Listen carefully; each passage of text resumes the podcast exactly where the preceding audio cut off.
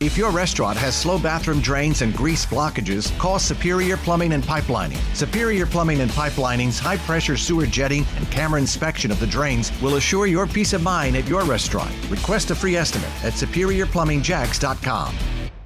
We heard the Florida COVID numbers. President Biden set to join the White House COVID 19 response team's regular call with the National Governors Association around 11:30 or so this morning, and they'll talk about the response to the Omicron variant and more.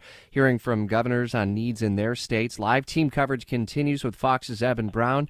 Is the need likely to grow after the holiday break?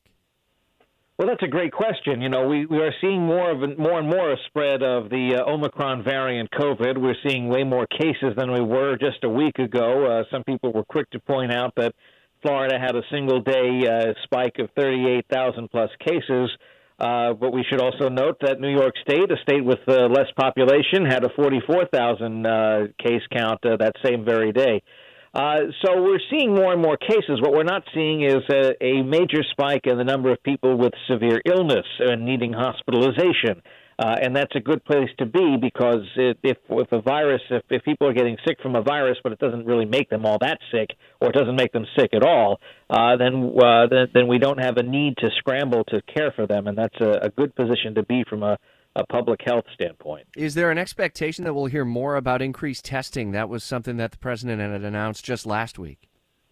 Well, I, you know, the president uh, announced that they were ordering uh, millions upon millions of, of test kits for at-home testing. The problem is, is that most at-home test kits are not uh, acceptable for official results. You know, they test for uh, antigen. They don't test PCR. They don't test the the uh, the, the actual virus itself. So uh, what happens is if you need a test to be able to take a flight or to show up for work or whatever the case may be, uh, those home tests may not uh, may not cut it for those needs.